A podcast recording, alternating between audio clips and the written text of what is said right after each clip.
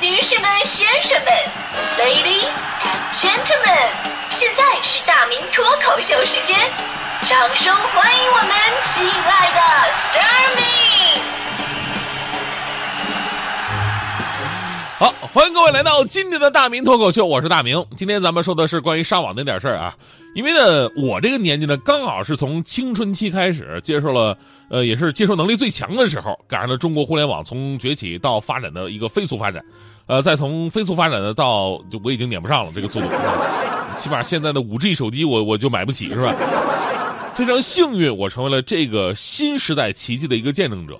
而且互联网呢是彻底的改变了我们的生活方式，你都不用说现在的手机了，就刚流行那会儿，呃，只有什么聊天室啊、ICQ 啊，而且那个网速就是 IE 浏览器打开的图片，打开整个过程都可以吃完一碗一碗泡面那个，就那个时代已经完全改变了我们的生活方式。从那个时候开始呢，我就宅心仁厚了。就什么叫宅宅心仁厚啊？就是成天都想宅在家里边上网，于是人人我就慢慢的就变厚了。那会儿呢，网上东西并不多。我还记得二零零七年之前，咱们的上网不过是打打游戏啊、写写博客呀、看看新闻、逛逛论坛这四大功能，这已经能消耗一天，而且乐此不疲了。那会儿呢，也确实有意思。从网络诞生之初啊，咱们网民朋友就特别的犀利，有点什么事儿呢，绝逃不过，因为网民的鼠标是雪亮的。那会儿都都讲理啊，不像现在啊！现在你啥也不了解，你发一个话题，然后呢，人立马评论，呵呵，渣男，什么情况这都是。后来呢，有了微博，再后来有了微信，智能手机，各种的软件、app 软件，到现在呢，真的已经快到我要疯了。而这个互联网的发展越来越壮大，网民人数呢也不断的在扩张当中。最近，中国互联网信息中心发布了《中国互联网》。发展状况统计报告数据显示，截至二零一八年十二月，中国的网民规模已经达到了惊人的八点二九个亿，这是一个极其恐怖的数字。也就是说，在客观上能上网的，基本上都已经成为网民了。而且其中啊，这个互联网加服务已经彻底的改变了我们的生活方式，一部手机走天下。这个咱们以前经常说，今天就不重复了。但是作为经历过整个变化的人来说啊，我今天特别想在节目里边跟大家伙分享一个我个人的一个想法。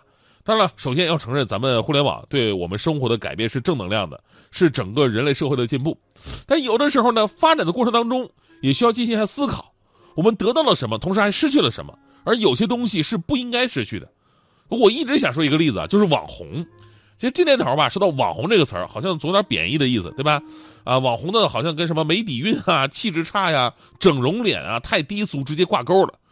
最开始看的那些网红主播们直播。真的让我们这些传统主播们汗颜啊！说实话，我不是说看不起人家，我是觉得人太厉害了，真赚钱。那家伙小礼物啪啪在那刷着，一嗓门能划了个呃几百上千的。个别大网红唱首歌十几万就到手了，我唱首歌别人都叫我闭嘴。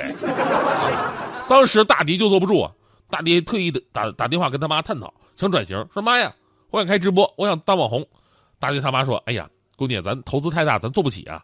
大迪还跟他妈普及呢，说：“哎呀，网红你不了解，特别简单，有个手机就行了，不用多少投资。”大迪他妈说：“这个我知道。”妈说：“我没钱让你去整容。”那个投资真的是太大了。其实我跟大弟说：“就你的脸还想当网红呢？你最多是高原红是吧？”但是我我想说什么呢？就是中国的网红不应该是这个定义，因为在九十年代末，中国互联网刚刚兴起的时候，大家还记得中国的第一代网红都是谁吗？我永远记得。是写网络小说、网络文学的一群人，那会儿的网络小说是真正的网络文学啊。那么几个名字在当时的网络就红了起来，比方说痞子蔡，大家伙有印象吧？一九九八年的网络作品《第一次的亲密接触》影响了一代网民。别的不说，就说如今多少小姐姐的网名叫做轻舞飞扬了，对吧？李寻欢就是今天的陆金波，现在人家已经是传媒公司董事长了。旗下签约的作者，你看韩寒啊、易中天、冯唐、安妮宝贝、安怡如这些大腕还有这个邢玉森。如果你记不住他当年的网络作品的话，你一定知道后来的《闲人马大姐》《家有儿女》，还有这个金何在，代表作品是《悟空传》。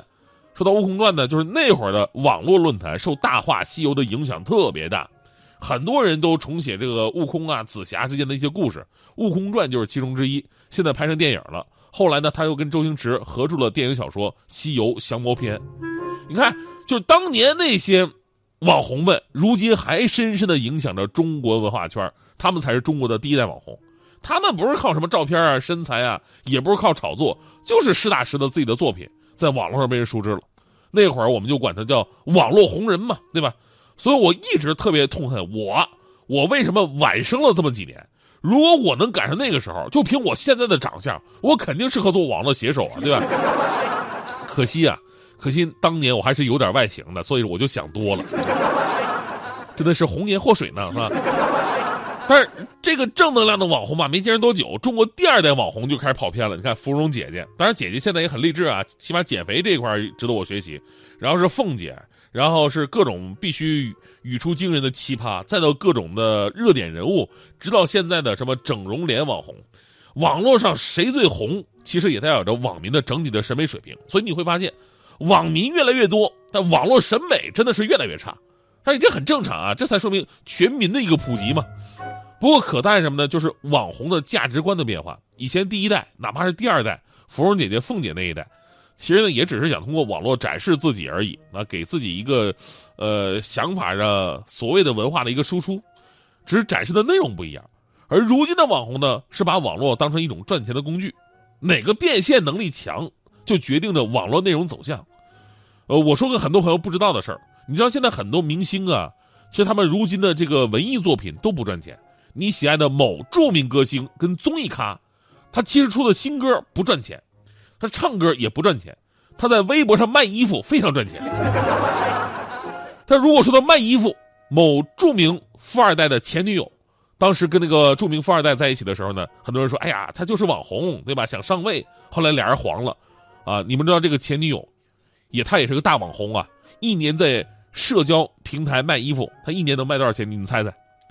一年能卖将近二十个亿呀，亿呀！而且去年他生孩子，又顺道拓宽了母婴用品的渠道。今年怎么着都能翻倍了。你再这么一看，那个富二代跟他一比，就是个弟弟，你知道吧？事儿呢是励志的事儿，网红们去赚钱合理合法，这事儿呢无可争议。我只是感叹的，网络上吧不应该只充斥着利益，还应该有表达生命之美的精神，这才是我们的价值取向。最后说个数字，中国现在的短视频用户规模超过了六点四八亿，游戏用户同样是不计其数。当成生活陪伴，咱们说一点问题没有。但是有多少人把虚拟世界当成了自己的全部，把网红甚至当成了自己去供养的亲爹亲妈了呢？把网络生活变成了网络逃避生活。有有部电影《头号玩家》，应该是去年非常火的一部大片。最后有这么一个桥段，就是鉴于人们被虚拟世界绑架了，后来呢，接手网络主导的人规定，一周有两天会关闭网络，让人们去陪伴自己的家人，因为那才是自己真正的生活。而我的朋友徐强，强哥也是这么做的。现在你看电商这么发达，但强哥依然坚持陪着强嫂去实体店去购物，因为跟网购不一样，这是一份陪伴，俩人牵着手，对吧？在这个大商场里边走一走、逛一逛，是一份温暖。而且逛街有很多有意思的事儿发生。那天强哥强嫂俩人排队付款的时候呢，本来呢是强嫂自己给自己买衣服，强哥一看吧，当时那个前后排队的有很多的美女，啊，这长得特特漂亮。于是强哥呢为拿出自己这种老公的那种气魄，直接掏出钱包一甩信用卡，来我来刷卡。当时很多美女啊对强哥都投来赞赏的目光，上下打量强哥。强哥当时非常自豪。强嫂看了一眼说：“嗯。”那什么，还是我来吧，让你老婆知道这事儿多不好啊！强哥说：“什么玩意儿？媳妇儿，你说啥呢？你不是老婆？”结果旁边那些女的一听，脸色立马就变了，心里边都默念了一句：“呵呵，渣男。”像一棵海草，